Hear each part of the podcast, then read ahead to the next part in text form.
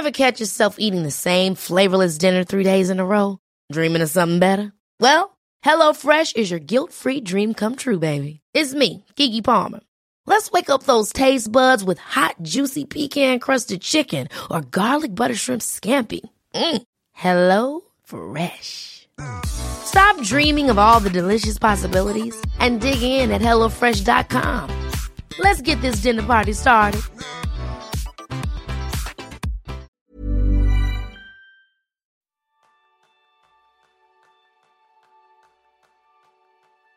Bienvenidos a Kenso, el podcast en el que descubrirás cómo ser efectivo para vivir más feliz. ¿Alguna vez has planteado emprender un proyecto por tu cuenta? Ese es el tema principal del programa de esta semana, donde aprenderás cómo lograrlo y superar los obstáculos que se presentan en el camino creando super hábitos con Matías Salom. Matías es emprendedor empedernido, dejó su carrera de abogado para fundar superhábitos.com y además amante de los chistes malos, que luego le preguntaremos que nos cuenta alguno. Al ser argentino hemos tenido que esperar a que terminara un poco el Mundial y que se pasara el impacto que ha sucedido con la selección argentina, pero ya le tenemos aquí. Soy Quique Gonzalo, maestro en terminar las reuniones a su hora. Y yo soy Jeroen Sánchez, maestro en dudar siempre de mí mismo. ¿Comenzamos? Bienvenido aquí también, eh, Matías. Muchas gracias eh, por la bienvenida. No sé si estoy recuperado 100% del mundial, pero haremos lo posible porque salga bien. Vale, yo, yo, como holandés no, ya hemos separado hace tiempo porque la selección holandesa ni, ni siquiera ha jugado, que es aún peor. Tuviste más tiempo para hacer la terapia y, y, y la aceptación. sí, sí, sí, sí. Um, yo creo que este del fútbol también eh, tiene mucho que ver con, el tema de hoy, ¿no? De, tener éxito, ¿no? De, tener proyectos. Um, para empezar, he, leído muchas historias de personas exitosas que, han vivido un punto de inflexión en su vida y en tu caso ha sido un accidente de coche, ¿no? Um, no sé si puedes explicarnos cómo este evento te ha cambiado tu vida. Sí, sí, por supuesto. Eh, perdón, un, mini comentario antes de, de, comentarles lo del punto de inflexión. Estoy 100% de acuerdo con que el Mundial tiene mucho que ver con estas cosas. De hecho, nos pasó de hacer una reunión de equipo durante el Mundial. Eh, ahora en el equipo de Superhábitos, más allá de los fundadores, somos varios. Y, y no podíamos evitar ver el partido y al mismo tiempo estar haciendo un análisis de qué problemas de productividad había en la forma de organizarse de la selección argentina uh -huh. y, y en, este, caso de la Asociación de Fútbol. Así que definitivamente eh, tiene que ver. Eh, pero bueno, volviendo al tema del punto de inflexión, lo que, lo que me pasó a mí, o sea, yo siento que fue bastante simple ahora que lo miro hacia atrás, pero en el, en el momento, la verdad es que fue algo eh, muy inesperado y, y, algo que no pensé que necesitara. ¿A qué me refiero? Yo eh, crecí eh, en Argentina, como dijeron ustedes. Dentro de Argentina, eh, mi familia es una familia de clase media. Mis papás, los dos son profesionales universitarios. Y si bien nunca tuvieron el éxito o los resultados que a ellos les hubiese gustado, como, que siempre a nosotros nos dijeron, bueno, miren muchachos, si ustedes quieren que les vaya bien, el secreto número uno está en los resultados académicos y profesionales. Y ser profesional implica tener una de las profesiones que están en este listadito ahí de profesiones normales, puede ser contador, ingeniero, abogado, médico, las otras mejor no mencionarlas mucho, eh, hay, eh, como que en general se partía de esa base. Y yo toda la vida siguiendo esa, enseñanza paterna sin cuestionarla, la verdad, eso que decías vos al comienzo de cuestionarse uno mismo, no era una práctica que yo tuviera al comienzo. Entonces, toda la vida me la pasé siguiendo ese camino. Y me pasó de que llegué a la universidad, tenía ganas de hacer otras cosas, tenía otros intereses, pero dije, no, esto, lo otro no va a funcionar, lo que yo tengo que hacer es una de estas carreras. Miré el listadito y dije, bueno, la que más o menos, menos me molesta es abogacía, entré en abogacía y me esforcé porque me vaya bien. Me costó, pero logré, eh, a fuerza de hábitos y todas estas cosas, un buen resultado. Conseguí un buen trabajo y se suponía que estaba todo muy bien, pero yo la pasaba extremadamente mal. Asumía, y esto es creo el error más grande, asumía que era normal pasarla muy mal siendo una persona que entra en la vida adulta. Pensaba que era parte del, del trato. Ahora sos un adulto, puedes ir, puedes tomar en un bar sin que nadie te diga nada, puedes ir a, a, a, viajar sin pedirle permiso a tus padres y la pasas mal. Esas son las tres cosas que pasan a partir de ahora. Y estaba en ese trabajo y haciendo eh, otras, otras actividades también dentro de la misma profesión, en la universidad y eso.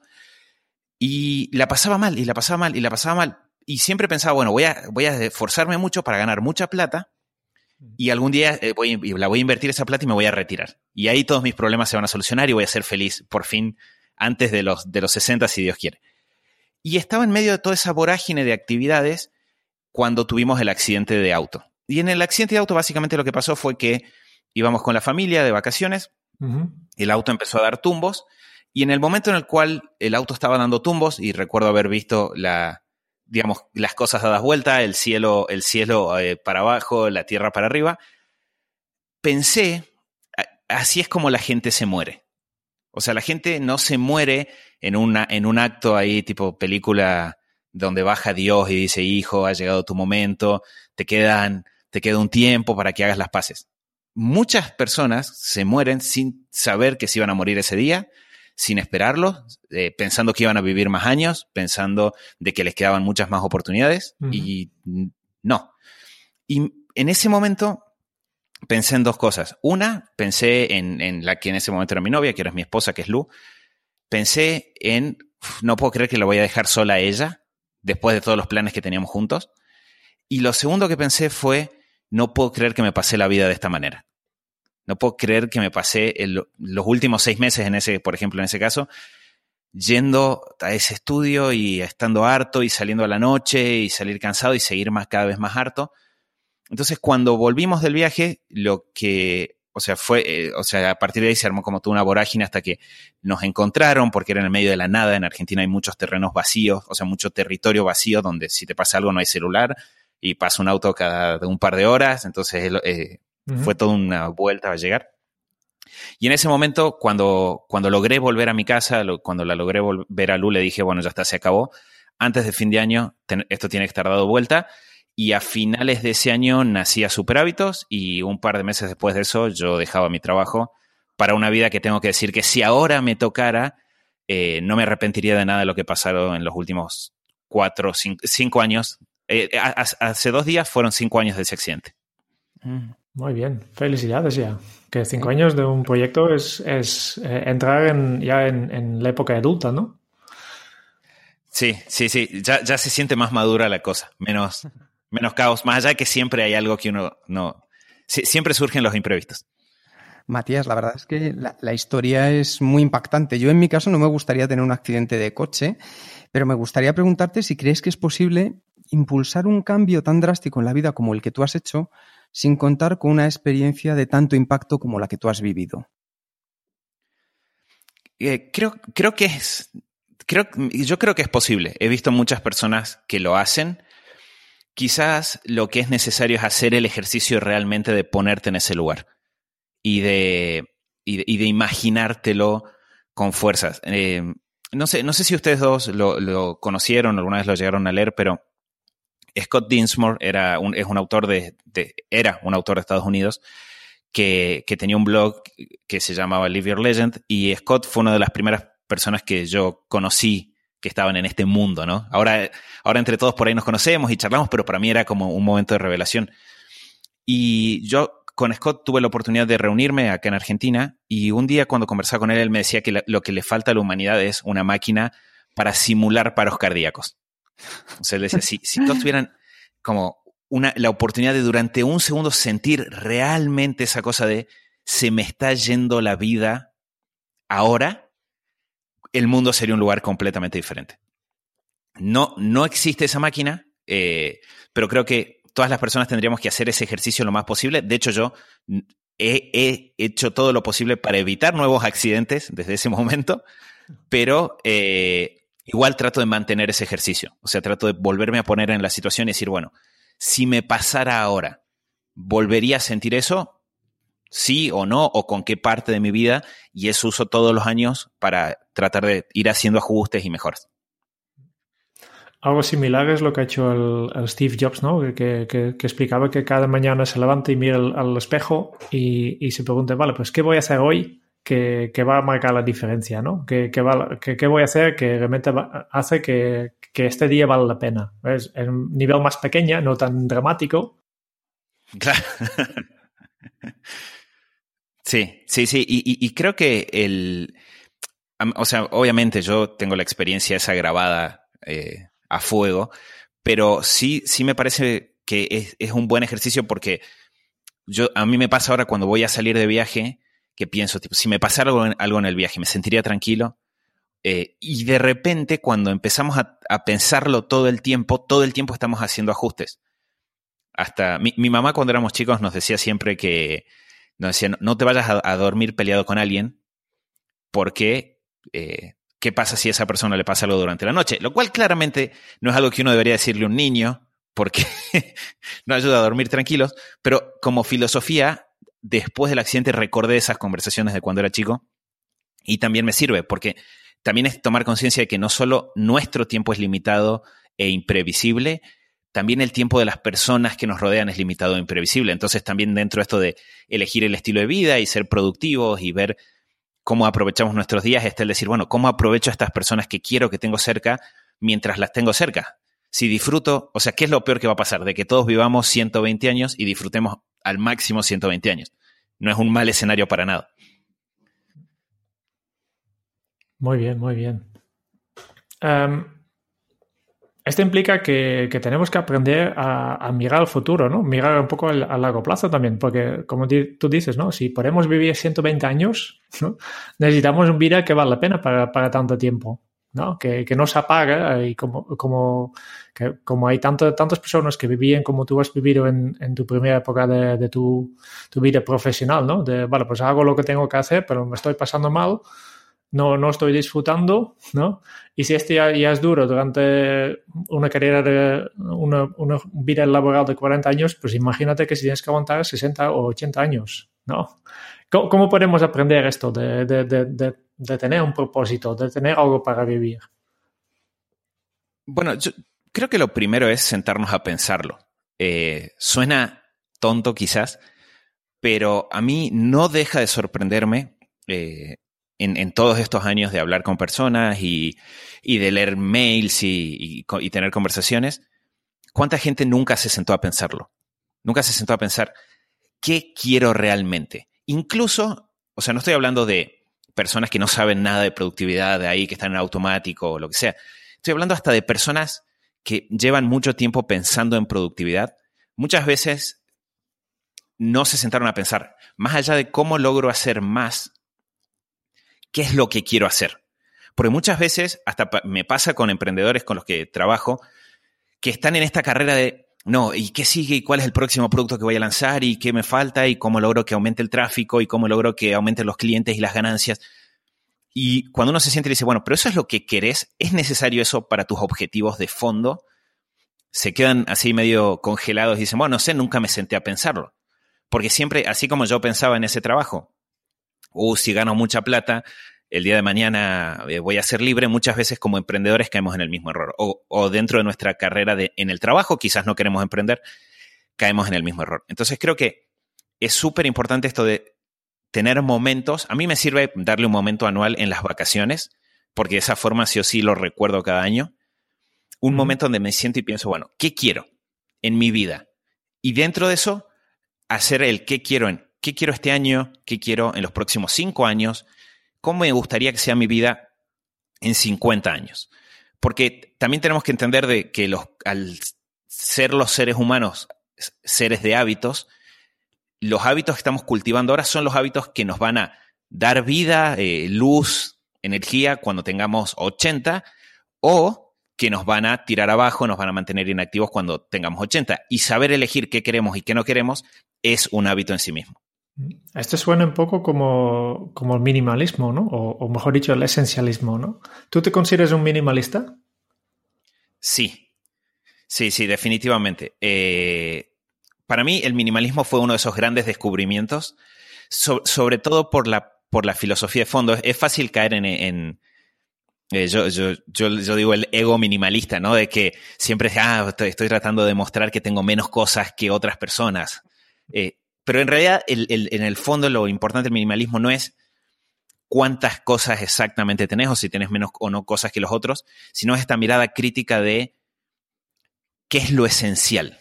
Eh, para mí, a nivel personal, qué actividades son esenciales, qué personas son esenciales, y, de ahí aparecen estas otras cosas que quizás son más vistosas o, que las demás personas notan más como qué cosas son esenciales.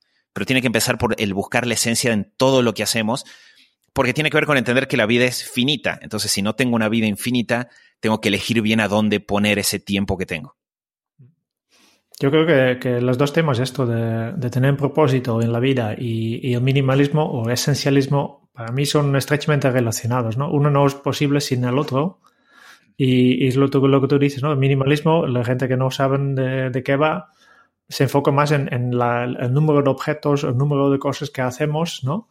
Mientras en realidad eh, lo que realmente es importante es tener, este propósito y como resultado de tener propósito, automáticamente tu vida se simplifica un poco más. Sí. Eh, es, es, la, famosa frase esta de que cuando cada vez que le decimos que sí a algo, le estamos diciendo que no a otras cosas. Y es tomar conciencia de eso en su máxima expresión y decir, cada minuto que le dedico a algo es un minuto que no le dedico a otra cosa. Así que tengo que ser muy eh, sería eh, estar muy mindful, por decirlo de alguna manera, respecto a, bueno, qué decisiones estoy tomando y si realmente las, las, disfruto o no. Porque hay mil, pero mil cosas que las personas hacemos o por compromiso o porque están de moda. Igual que hay muchas veces que la gente compra cosas por compromiso o porque están de moda. Y al final, todo eso son cosas que estamos dejando que se vayan y que no vamos, son momentos que estamos dejando que se vayan y que no vamos a recuperar. Entonces, está bueno el ser muy críticos con el uso del tiempo y la única forma de ser críticos es tener un criterio para tomar esas decisiones y la única forma de tener un criterio es tener un propósito, porque no hay criterios que sirvan para todas las personas en todos los lugares, en todos los momentos, sino que los objetivos y la misión y la visión y todas estas cosas son súper personales. Vale. Em, y, luego, para, conseguir este propósito, tú hablas de tener, tener hábitos, ¿no? De que, es lo que realmente te hace avanzar en cada día. ¿Cuál es el hábito más importante que tú has incorporado en tu vida en los últimos cinco años? Creo que el, el hábito que no me canso de, repetir, y por ahí va a ser redundante por lo que venimos hablando hasta ahora, pero es el revisar, o sea, el tener primero y en segundo lugar, revisar la misión personal de uno todos los días. Si, si a mí me apuntan con una pistola y me dicen, a partir de ahora no podés ejercitar ningún otro hábito de manera consciente. Nunca me podrían obligar a no ejercitar hábitos, porque todos hacemos cosas por hábitos todo el tiempo, pero no puedes elegir ningún otro hábito, solo te va a quedar uno de los que tienes ahora. Yo elegiría el de revisar, o sea, tenerla primero y después revisar la misión todos los días. Porque cuando yo todos los días tengo presente el propósito, que es esto que estamos hablando, eso eh, inunda todas mis otras decisiones. Todo el tiempo estoy viendo, esto está de acuerdo a la persona que quiero ser, a las cosas que quiero alcanzar. Y el hecho de que esa pregunta esté ahí siempre presente y, la, y, el criterio para responder la pregunta esté siempre presente cambia absolutamente los días. Por tanto, tú dices simplemente revisándolo, es, es mm, hace automáticamente que, tienes tu propósito presente y durante el día eh, tomarás mejores decisiones, ¿no? Claro, yo, o sea, como para hacerlo bien básico, por ahí para mí el combo sería lee la misión y pensá. Esto, eh, las, ¿Cómo hice las cosas ayer? ¿Refleja esta misión? ¿Qué hubiera hecho diferente? Esto lo hubiera hecho diferente. Bueno, listo, aplica, apliqué eso hoy. Si va, uno va haciendo eso todos los días, los cambios son enormes. Hay un montón de hábitos que uno puede trabajar y desarrollar, pero el, hasta, hasta tener la motivación para desarrollar esos hábitos, para enfrentar las dificultades que surgen en el desarrollo de los hábitos, solo es posible si viene de una motivación personal muy profunda y eso es lo que uno plasma en la misión. Entonces, la misión está ahí para mantenerte todo el tiempo volviendo al norte, podríamos decir, o sea, es como esta, es esta brújula que todo el tiempo te vuelve al norte y a partir de eso uno empieza con las mini correcciones a hacer diferencias enormes escuchándote, que hemos hablado de diferentes temas, ¿no? De tener un propósito, tener misión, tener una visión, revisar esto, reflexionar sobre lo hecho hoy, decidir sobre hecho. Para mí suena como mucho tiempo para pensar. ¿Tú crees que pensamos poco? Eh, sí, sí, definitivamente. El, e, estas cosas que, que estamos hablando no, no, no, toman tanto tiempo una vez que uno las, las incorpora O sea, para mí con 5 o 10 minutos a la mañana ya se empieza a sentir la diferencia. Pero algo que me pasa, eh, acá, acá, voy a sonar eh, como si fuera, como si, como si tuviera 79 años, pero con el pasar de los años, una cosa que cada vez siento más es que es necesario tener esos espacios para pensar. Porque, y cada vez más, o sea, cada vez que hago una, ahora a medida que, no sé, el negocio crece y uno va mejorando, cada vez que hago un ajuste, lo que termina pasando es que lo que ese ajuste implica es que yo tenga más tiempo para sentarme a pensar. Porque lo que sucede es que la mayoría de los errores vienen de que hacemos cosas sin pensar. Entonces, por cada hora que yo pongo en pensar, me ahorro cuatro o cinco horas puestas en cosas que quizá no debería estar haciendo o que estoy haciendo mal. Entonces, es una inversión que tiene un retorno tan, pero tan alto que hace falta. Y cuando vemos a las personas que más sufren, son las personas que menos tiempo tienen para pensar cómo actuar respecto a eso. Ese que era, que era yo antes del accidente, era me levanto, salgo corriendo, me voy a trabajar, estoy todo el tiempo pensando en la próxima actividad, pero no pensando en, eh, con perspectiva. Eh, de ahí salgo, cuando me siento a comer al mediodía, me pongo ahí algún, algún video en YouTube que sea entretenido y que tenga mucho ruido para no pensar. Entonces de ahí sigo trabajando, vuelvo a la noche a mi casa, prendo Netflix, ay, qué agotado que estoy, me voy a dormir. Y me pasé un día entero sin pensar sobre mi situación. Y llegan las vacaciones y también me lleno de estímulos para no pensar. Así como, ah, no quiero pensar, estoy de vacaciones, por favor, déjenme descansar. Y de vuelta hago lo mismo. Y cuando menos me quiero dar cuenta, quizá me pasé seis meses o un año entero sin sentarme dos minutos a mirar con un sentido crítico mi situación, cómo hago las cosas, los hábitos que tengo. Y recién cuando hacemos eso podemos entender dónde están los errores y cómo subsanar los errores. No se puede subsanar algo si no lo entendemos realmente. Muy interesante. Em, cambiamos un poco. Eh, eh, esto es muy serio todo. Em, en tu biografía has puesto que, te gustan los chistes, malos y hasta ahora no he visto nada de esto. Eh, por tanto, yo creo que, toca, ya, ¿no? Sí, lo, lo, que me pasa con los chistes es, y esto es una terrible cualidad, siempre, siempre me pasa, que no, o sea, me salen chistes malos en los momentos, pero no sé chistes. La gente me, me súper odia por eso. pero el, Ayer, por ejemplo, nos pasó, estábamos grabando un episodio del podcast y un chico que se llama Fede nos, nos, contaba algo y le quería decir felicidades y le digo, Fedincidades. Y me quedé yo sintiéndome muy ingenioso por haber combinado su nombre con felicidades y Santi y Luke estaban grabando conmigo mirándome con cara de por qué seguimos grabando con este tipo. porque, ¿por, qué no, ¿Por qué no lo echamos de la empresa a esta altura? Eh, pero así que prometo estar más atento para tirar algún chiste malo. Lo que pasa es que empezamos con temas ahí fuertes, así que me, metí. Vale, vale. Y obviamente no me refiero al accidente, sino a los temas de la selección argentina. Que... claro, claro. Em, para cambiar un poco, ¿no? A, ver si eh, que, esto es muy serio, propósito, etcétera. Em, al final, tú has cambiado de, ser un, abogado a, ser un, emprendedor, ¿no? Mm, primero, ¿qué, es para ti emprender? Para mí, emprender es, eh, a ver, em, crear un negocio para mí es crear un mecanismo que te permita ayudar a otras personas y al mismo tiempo, gracias a que estás ayudando a otras personas, generar ingresos para poder hacer cada vez más de esas cosas. Ahora, ¿por qué meterse en, el, en la enorme ensalada que se siente crear un negocio? Y la respuesta para mí es para tener control. O sea, para mí emprender se trata de tener el control sobre mi estilo de vida. No sé, ahora eh, yo estoy hablando con ustedes y estoy en mi casa, acá en Argentina es invierno, y estoy en mi casa. No tuve que hoy a la mañana salir a la calle, ahí ponerme, no sé, la bufanda.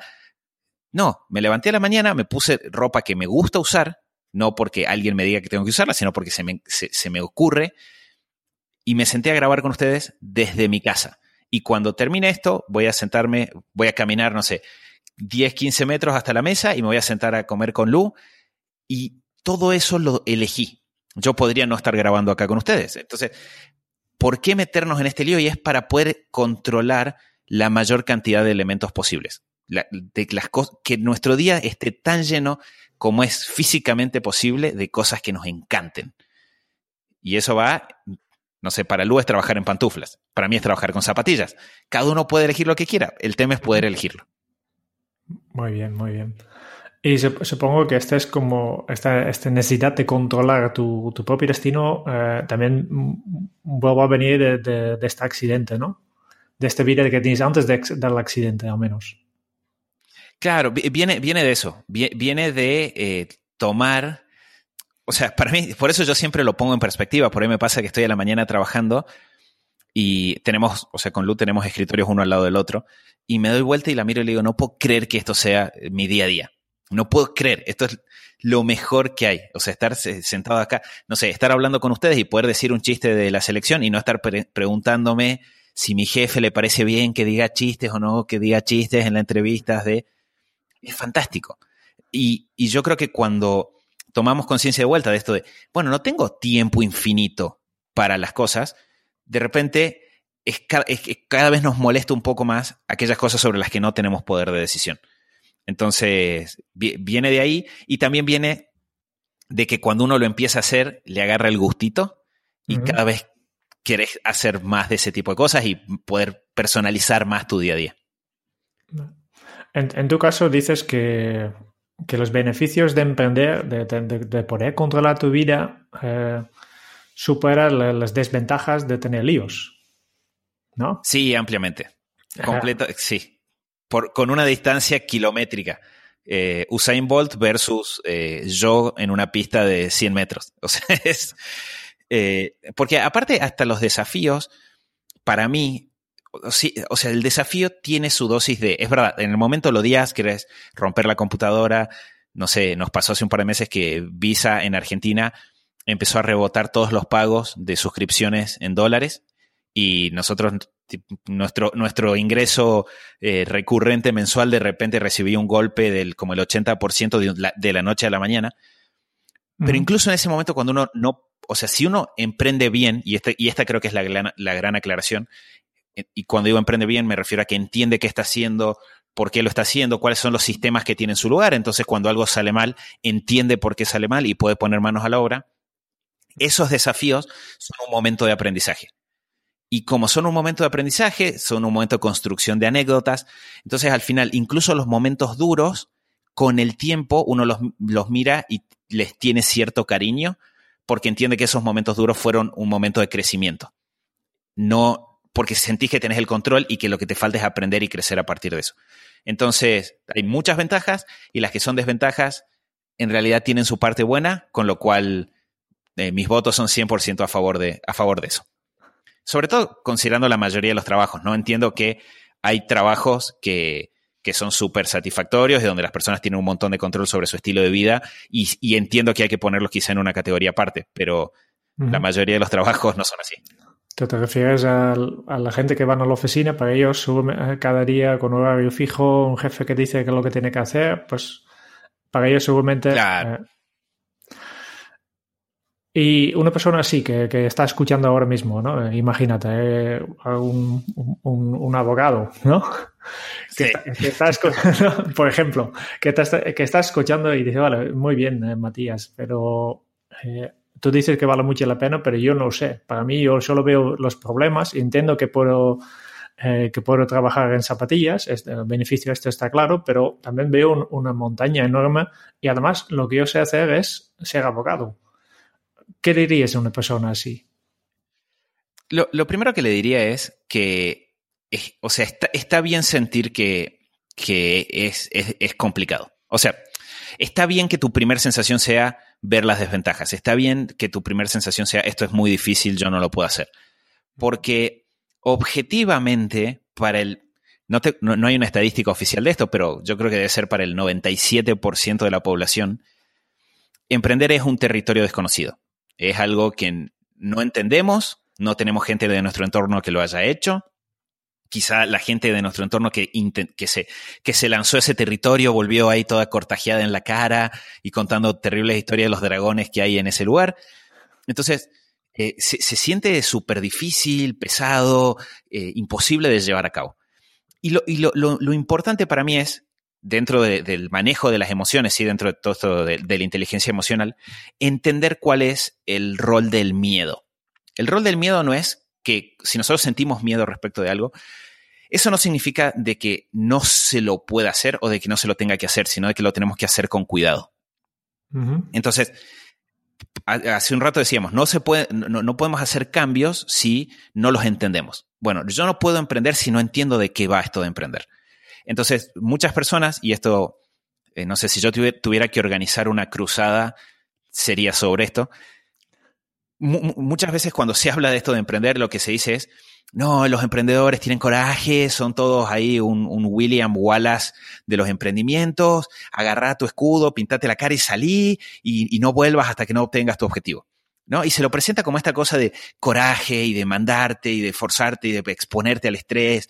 Y lo que hace mucha gente en consecuencia es renuncia a su trabajo y empieza su negocio y yo, yo lo voy a hacer y ponen ahí todos sus ahorros y se endeudan y toda la pelota. Y la pasan muy mal y la mayoría de esa gente termina volviendo a trabajar contando historias de dragones, ¿no? Entonces, para mí es mucho más saludable decir, bueno, está bien, estás trabajando.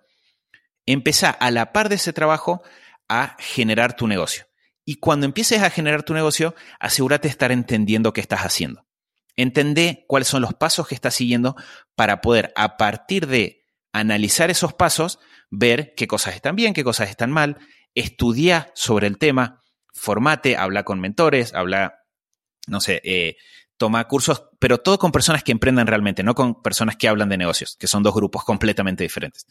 Eh, habla con personas que emprenden, conversa con ellos, explicarles tus dudas y cuando entiendas, o sea, cuando ya entiendas cuál es la situación realmente, de qué se trata emprender, dentro de lo que se trata emprender, cuáles son las acciones que vos podés tomar, lo que va a pasar, y lo he visto pasar cientos de veces, es que el miedo desaparece.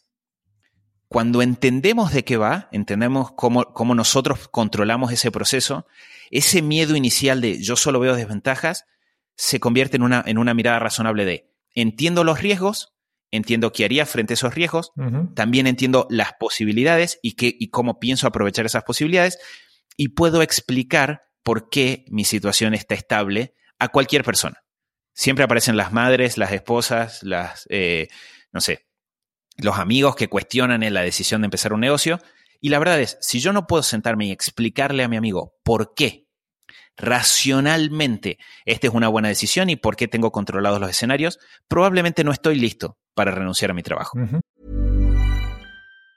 If you thought the only way to get a more defined jawline with natural looking results was through surgery, think again. Juvederm Volux XC is a non surgical injectable gel filler that improves moderate to severe loss of jawline definition and can help you achieve natural looking results with little downtime. Even better, this improved definition lasts up to one year with optimal treatment. No maintenance required. Improve jawline definition for a smooth, sculpted look with Juvederm Volux XC. For important safety information and to find a licensed specialist, visit juvederm.com. That's J U V E D E R M.com. Not for people with severe allergic reactions, allergies to lidocaine, or the proteins used in Juvederm. Common side effects include injection site redness, swelling, pain, tenderness, firmness, lumps, bumps, bruising, discoloration, or itching. There's a risk of unintentional injection into a blood vessel, which can cause vision abnormalities, blindness, stroke, temporary scabs, or scarring. Talk to a licensed specialist to find out if it's right for you.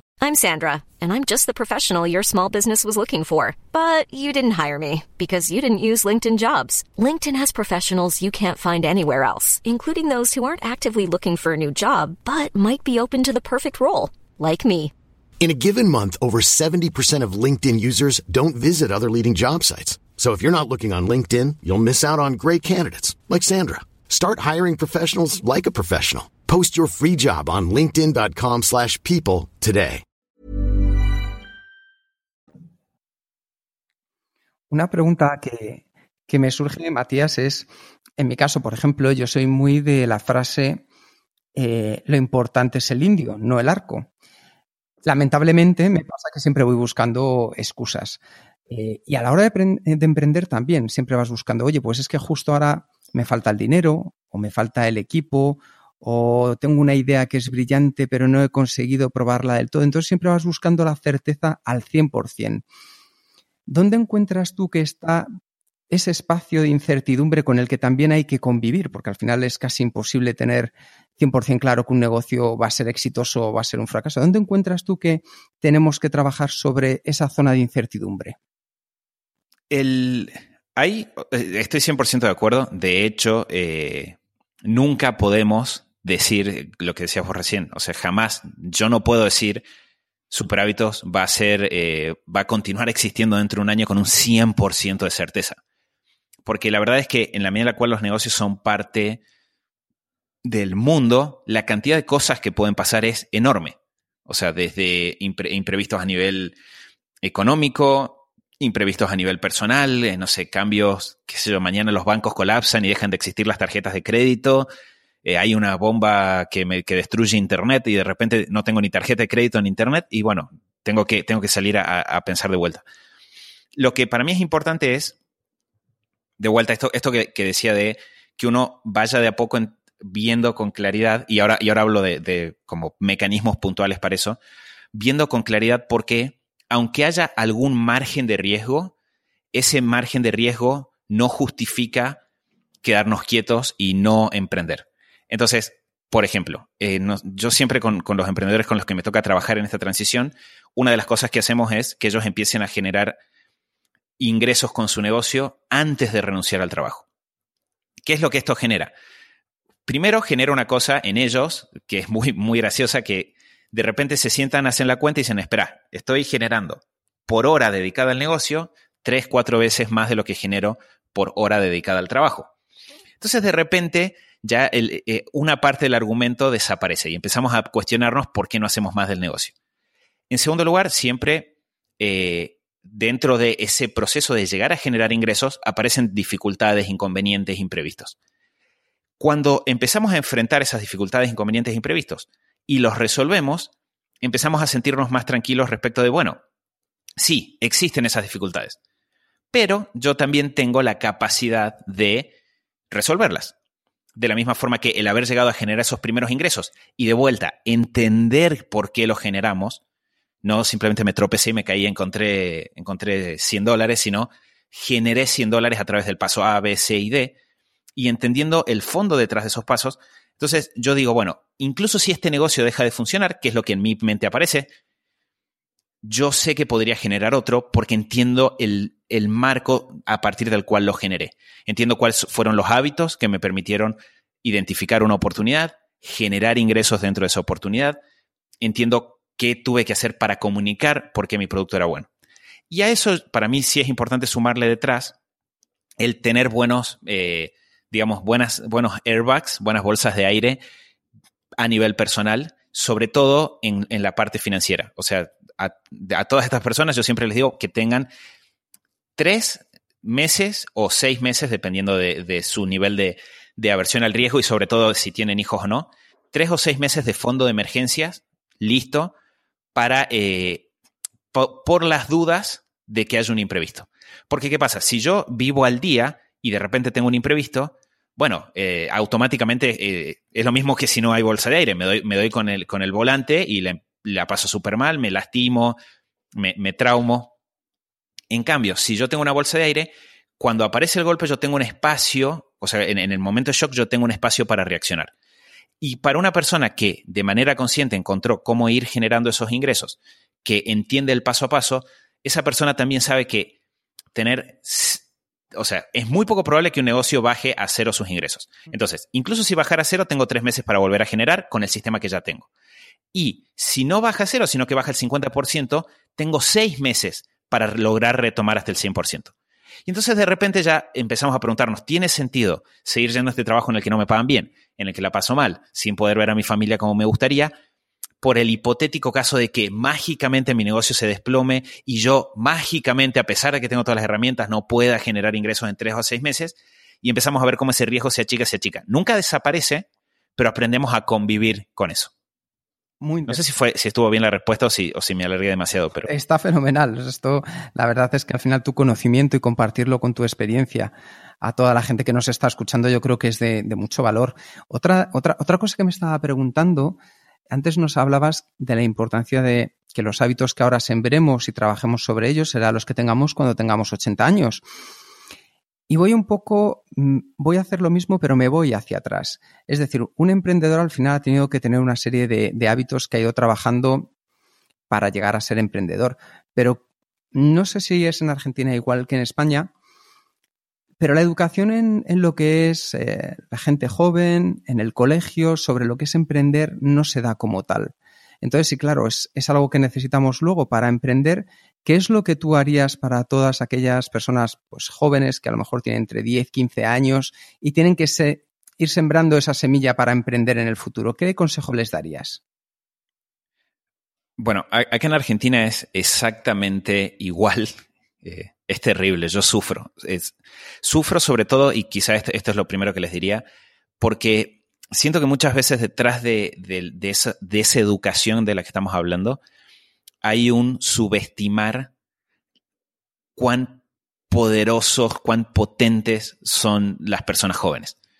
O sea, cuánta, capacidad de generar herramientas, cuánta capacidad de generar valor tienen. O sea, hay, hay muchísimas personas que yo creo que entre, no sé, no sé si a los 10, pero a los 12 ya están en condiciones de empezar a generar cosas, a aplicar su creatividad para generar nuevas soluciones que pueden aportar dentro de su casa a nivel familiar nuevas perspectivas, nuevas herramientas, quizás esto pasa mucho también con el tema de los, de los nativos tecnológicos, ¿no?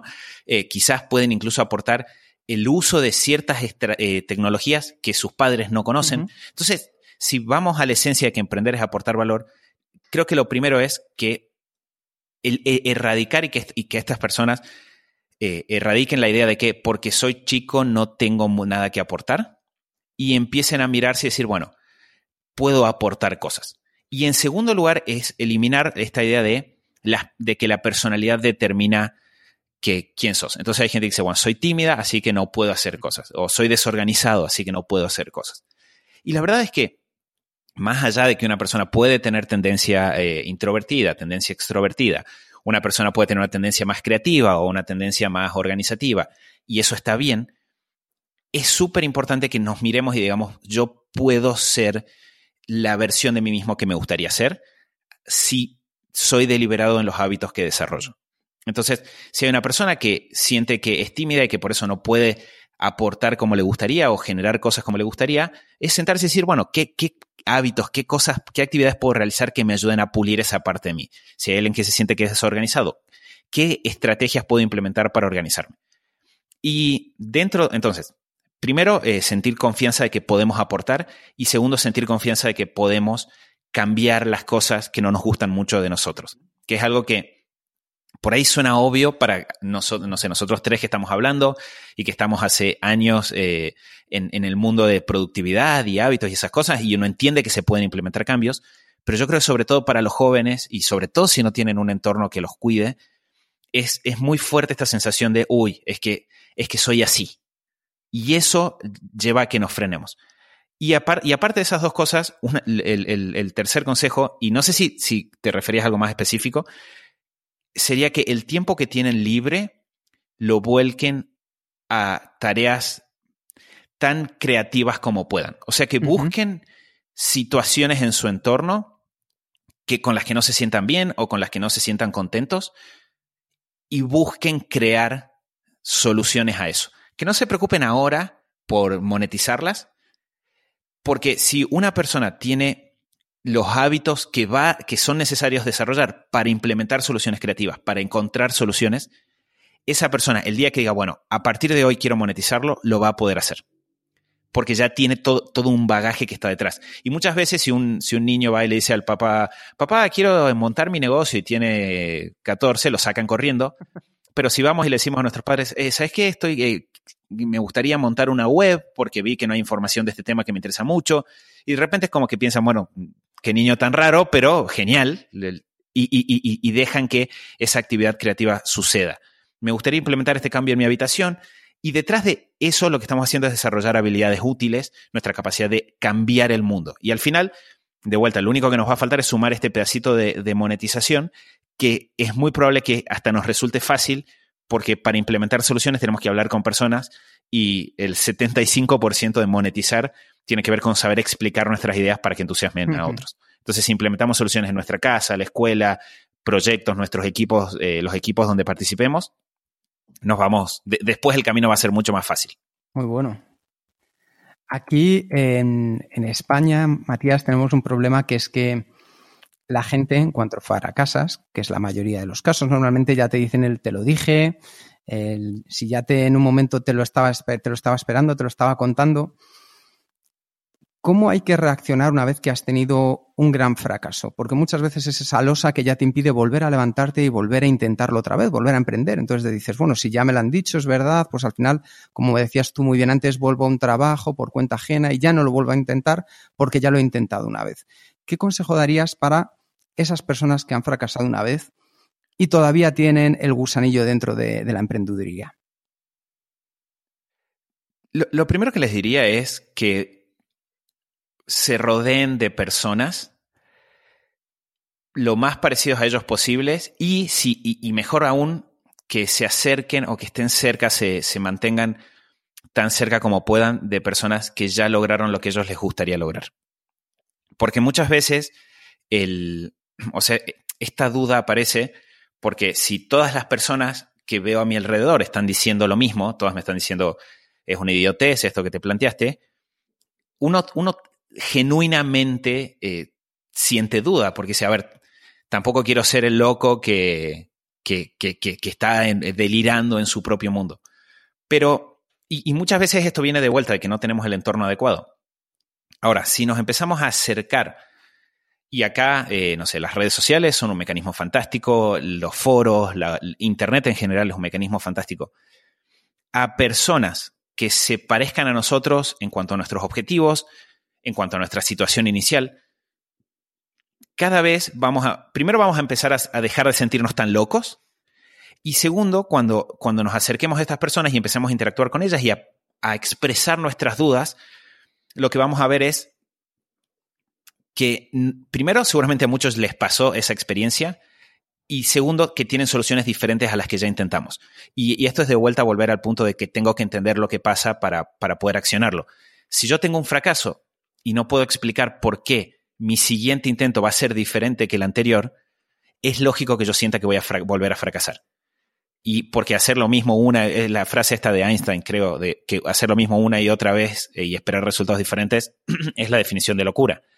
Ahora, si yo entiendo, mira, acá fue un fracaso, pero hablé con esta persona que tiene más experiencia que yo y me ayuda a identificar que esto estuvo mal, así que lo voy a, así que lo voy a volver a intentar pero de otra manera. Entonces, primero ya no me siento loco y segundo, entiendo por qué este segundo, esta segunda, este segundo paso es diferente.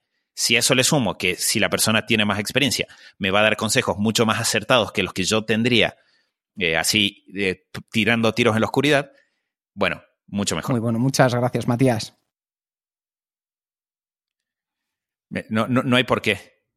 Estos temas son re divertidos. Eh, siempre uno empieza y hay tantas ideas, ejemplos y cosas que se te, pasa volando el, rato charlando. Muy bien. Em, no queremos aprovechar tu tiempo demasiado. El tiempo vale mucho, mucho, mucho dinero, ¿no? Tiempo es oro. Y, por eso, antes de, acabar, eh, eh, como último, siempre tenemos un cuestionario de preguntas que hacemos a todos los invitados. Pero antes de esto, eh, quiero preguntarte si tienes alguna pregunta final, siguiente paso, sugerencia o, mensaje para los oyentes de este podcast. Bueno, definitivamente creo que la que se me ocurre ahora y, lo estuve pensando mientras hablábamos todo este rato es esta idea de que si nosotros escuchamos algo leemos algo pero nunca lo aplicamos, no nos sirve de nada, simplemente es otra, otro conocimiento que queda ahí en algún lugar de nuestro cerebro. Entonces, algo que sí me parece, surgieron temas muy interesantes a lo largo de la conversación eh, y me parece que para las personas que lo están escuchando, que bueno, la verdad que sí me gustaría poner manos a la obra, que el paso uno siempre tiene que ser sentarse y decir, bueno, agarro papel y lápiz, vuelvo sobre las conversaciones interesantes eh, en, este, en este episodio del podcast o en otros episodios del podcast. Eh, vuelvo sobre esas conversaciones que me parecieron interesantes, útiles, tomo nota y me hago un plan de cómo voy a empezar a aplicarlo. Y si no se me ocurre cómo aplicarlo, los taladro a, eh, a, Kike, a Jeruna, a Mati eh, por, por, por, mail, por redes sociales, y les digo, están diciendo cosas en los podcasts que no sé cómo aplicar, los detesto, a menos que me ayuden. Entonces mandan esos mensajes y, y, a partir de ir aplicando eso es que realmente van a, van a tener esa motivación constante de ver el resultado y eso te lleva a querer más y ahí ves otro resultado y quieres más y así. Muy bien, Matías. Em, y paso uno es esto, y paso dos, seguramente, si, si después de todo lo explicado, eh, alguien dice paso dos es quiero hablar más, más con Matías, ¿dónde te pueden encontrar? El mejor lugar es el, sitio de Superhábitos, es superhábitos.com, todo junto, y como se escribe super tipo Superman y hábitos, como se escribe hábitos. Eh, en superhábitos.com, ahí primero están todos nuestros datos de contacto, también está cómo, cómo encontrarnos por las redes sociales y, y toda la pelota.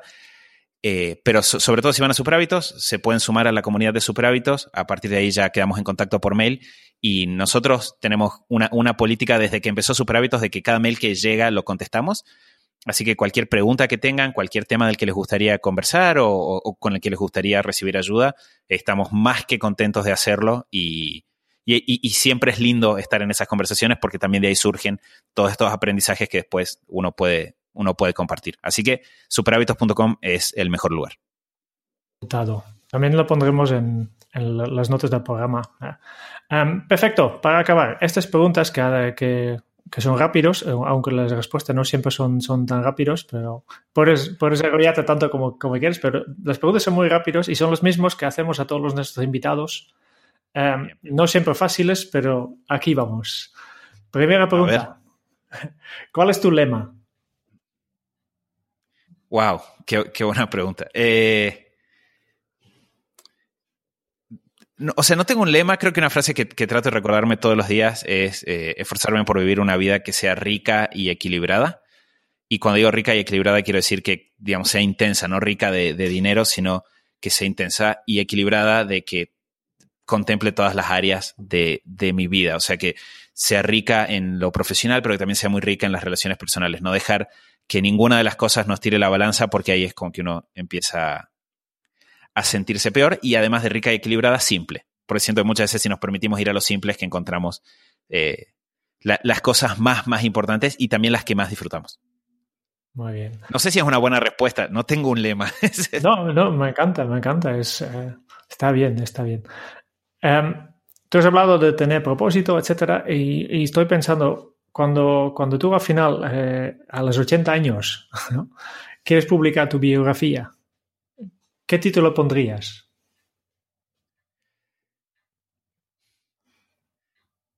Creo que me gustaría, o sea, nunca me senté a, pensarlo. Eh, de, por sí me suena extraño pensar en escribir una, biografía, pero creo que eso viene de que, o sea, siento que los aprendizajes son solo tan útiles como otras personas puedan, eh, puedan aprovecharlos. Eh, así que probablemente me gustaría que el título tenga que ver con, eh, con decir, bueno, ok, no, tengo ni idea. Esto, tenías razón de que son preguntas rápidas, pero no, no fáciles de contestar.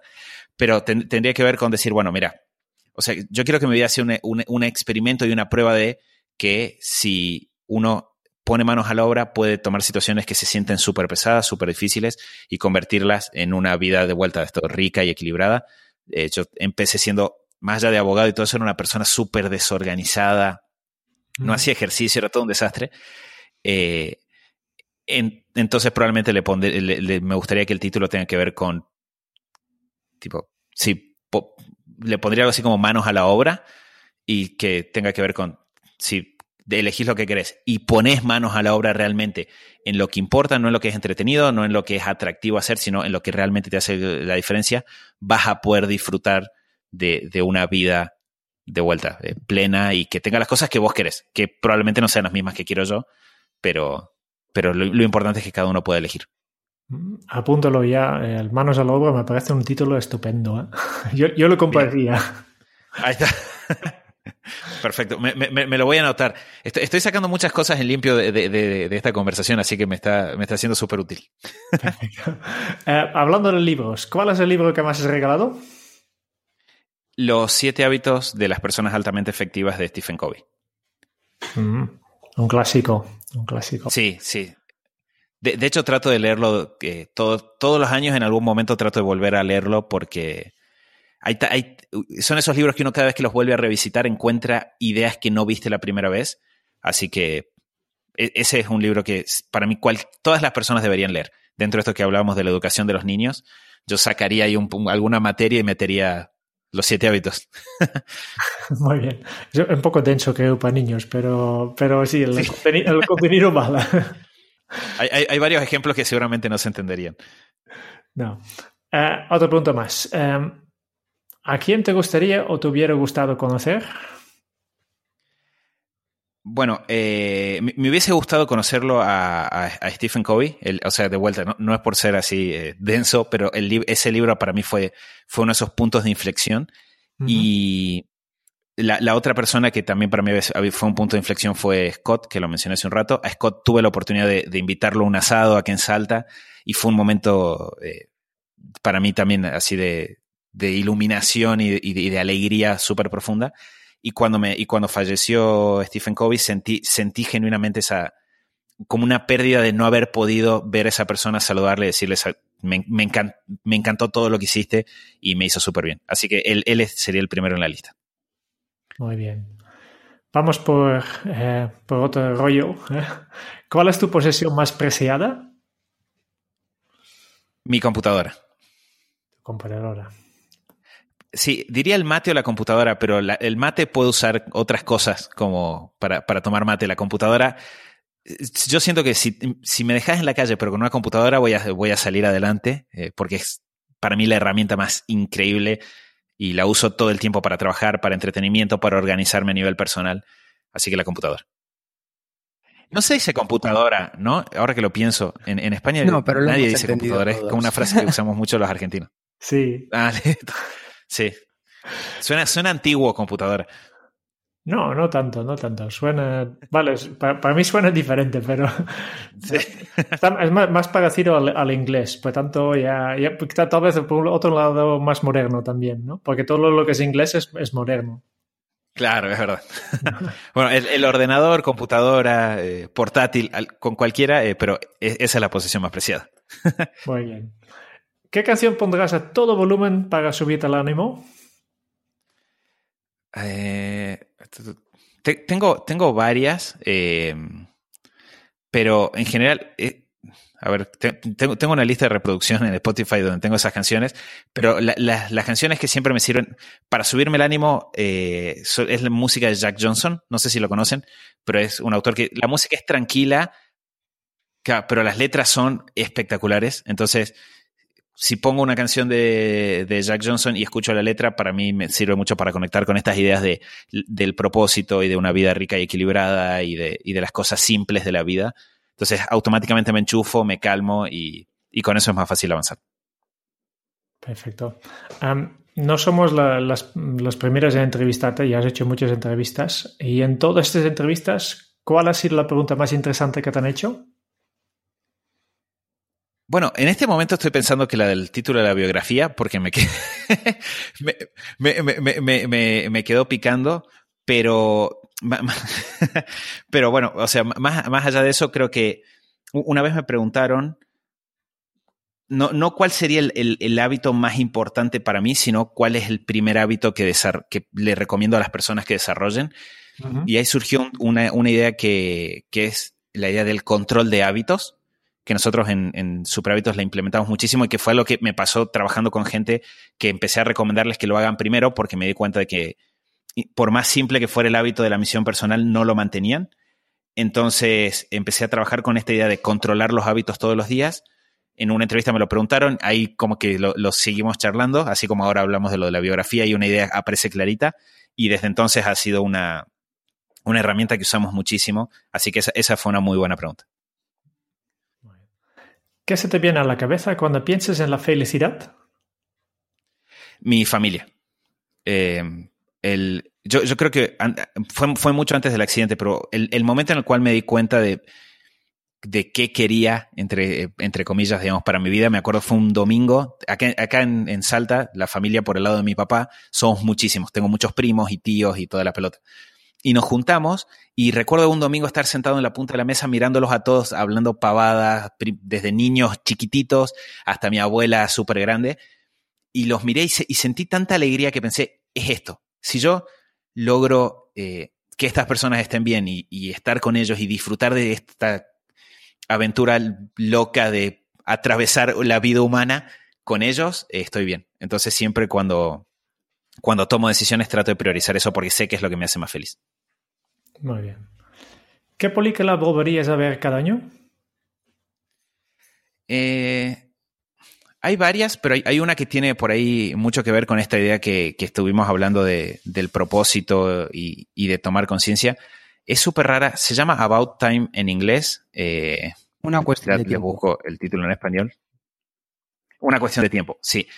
Esa, esa película eh, la, vi hace, hace, poco, pero de hecho ya la voy viendo tres veces. Eh, la vemos con Ludu cada tanto, porque cada vez que termina esa película es como una mini inyección de, ok, eh, tiempo limitado, hay que tomar las decisiones en función de eso. Muy bien. Y ya para terminar, la última pregunta que tengo es, si tuvieras que dejar un mensaje en una cápsula para tu yo del futuro, ¿qué le dirías? Creo que le diría que recuerde cómo empezó todo, porque, o sea, siento muchas veces, y eso, o sea, yo trato de hacerlo con, no sé, con Lu, cada tanto nos gusta sentarnos a, ver fotos. Por ahí es fácil cuando uno logra, logra cosas, eh, perder eh, un poco de perspectiva. Y a mí siempre me sirve para el tema de la gratitud el recordar que me tocó vivir un montón de cosas que eran, no voy a decir terribles, porque sé que personas tienen situaciones que son mucho más duras, pero que, que no disfrutaba para nada. Y, de repente me pasa si estoy en un día, todo esto que hablábamos ¿no? de los desafíos de emprender, si estoy en un día y se complicó algo o algo no salió como me gustaría, me sirve mucho el sentarme un momento y volver atrás y decir, claro, pero si pienso cómo empezó todo, esto que tengo ahora es fantástico. Entonces, eh, me imagino que con los años esa idea va a ser cada vez más importante. Entonces me gustaría, me gustaría tener eso para siempre mantener esa perspectiva y, y a partir de esa perspectiva tener también la motivación para poner de vuelta manos a la obra cada vez que siento que algo no me gusta o algo no me convence o no me siento eh, conforme con, con, alguna parte de mi vida. Pues creo que es un punto perfecto para, para acabar en, esto. Pues ya estamos terminando. Quique, eh, como, como, último, como es habitual, ¿quieres hacernos el favor eh, de resumir un poco de todo lo que hemos podido aprender de Matías hoy? Claro que sí, por supuesto, será un placer. Matías comenzó una nueva vida fantástica basada en superhábitos a partir de un punto de inflexión dramático como fue un accidente de coche. Ese momento que le cambió la vida y que ha compartido con nosotros es algo que nosotros no tenemos por qué vivir, pero sí podemos generar ese punto de inflexión si somos capaces de imaginar con fuerza ese momento que queremos cambiar. Más que pensar en conseguir más, es en pensar en alcanzar los objetivos que nos lleven camino hacia cada uno de nuestros propósitos. Pensar para ello qué queremos en nuestra vida y no solo para este año, ni para los próximos cinco, sino para los próximos cincuenta, como decía él. El corto, el medio y el largo plazo. Y también pensar en que todos esos hábitos que estamos cultivando ahora son los hábitos que tendremos cuando lleguemos a los 80 años. Nos ha aportado una mirada crítica para que nos demos cuenta de reconocer y descubrir qué es lo esencial. Lo esencial para entender que nuestra vida es finita y que al final tenemos que decidir las cosas que hacemos. Y que pensemos que cuando decimos sí a algo, le estamos diciendo que no a otras cosas. Digámosle sí a aquellas cosas que nos acercan a nuestro propósito. Su hábito más importante es tener y revisar su misión todos los días, porque así inunda todas las decisiones que le van a llevar durante el resto del día. Nos ha enseñado que emprender es aportar valor en un territorio desconocido, y hay que entender que todos tenemos miedo. Pero mejor que eso es entender el rol del miedo. ¿Cómo poder luchar contra él? Tan fácil como saber que al final lo que tenemos es que conocer en profundidad todo aquello que estamos haciendo y para qué lo estamos haciendo. Así poco a poco el miedo desaparecerá. También ha compartido con nosotros la idea de que crear un negocio es crear la posibilidad de ayudar a otras personas y que eso mismo te da el control sobre tu propia vida. Nosotros, como muy bien ha dicho Matías, podemos ser la versión de nosotros mismos que queramos ser si trabajamos en los hábitos que nos llevarán a serlo. Muchísimas gracias, Matías. Podemos, puedo votar para que Quique sea presidente o algo así. Eh, es el mejor resumen y no puedo creer que lo hizo en tiempo real. Eh, nada, gracias a ustedes, eh, me, pareció fantástico. Estoy súper sorprendido, estoy genuinamente sorprendido, me, parece... No sé cómo, cómo hiciste Quique, pero me sacó el sombrero. No se puede ver porque no hay cámara, pero me sacó el sombrero. Es todo tuyo y de las preguntas de Jerún, nada más. Pues gracias, eh, Matías, por estar aquí. Ha sido un enorme placer eh, poder aprender de ti. No, gracias a ustedes. Eh, la, verdad, la verdad es que yo, yo siempre me, siento un poco así como raro cuando, cuando alguien dice de poder aprender de ti, porque me encanta compartir las cosas que aprendimos o, que, que, atravesamos. Y siempre en estas conversaciones siento que yo también salí aprendiendo muchísimo. Así que muchas gracias a ustedes por la invitación es, todo un honor poder eh, conversar con, ustedes y sobre, todo, sobre estos temas. Así que muchas gracias a ustedes. Muchas gracias también a todos los oyentes por escuchar este podcast de Kenzo. Y si te ha gustado este episodio y los demás episodios, pues por favor deja una reseña de 5 estrellas eh, en iTunes o iVoox para ayudarnos a llegar a más oyentes. Y si quieres conocer más sobre Kenzo y cómo podemos ayudarte a mejorar tu día a día, puedes visitar nuestra web en kenzo.es. Te esperamos en el próximo episodio del podcast de Kenso, donde Jerún y yo trataremos sobre Working Happy, o lo que es lo mismo trabajar feliz, con Chel Costa. Y hasta entonces es un buen momento para poner en práctica un nuevo hábito de Kenso. Siéntate, como decía Matías, agarra papel y lápiz y ponte a preparar el plan para aplicarlo. Hasta la próxima. Chao.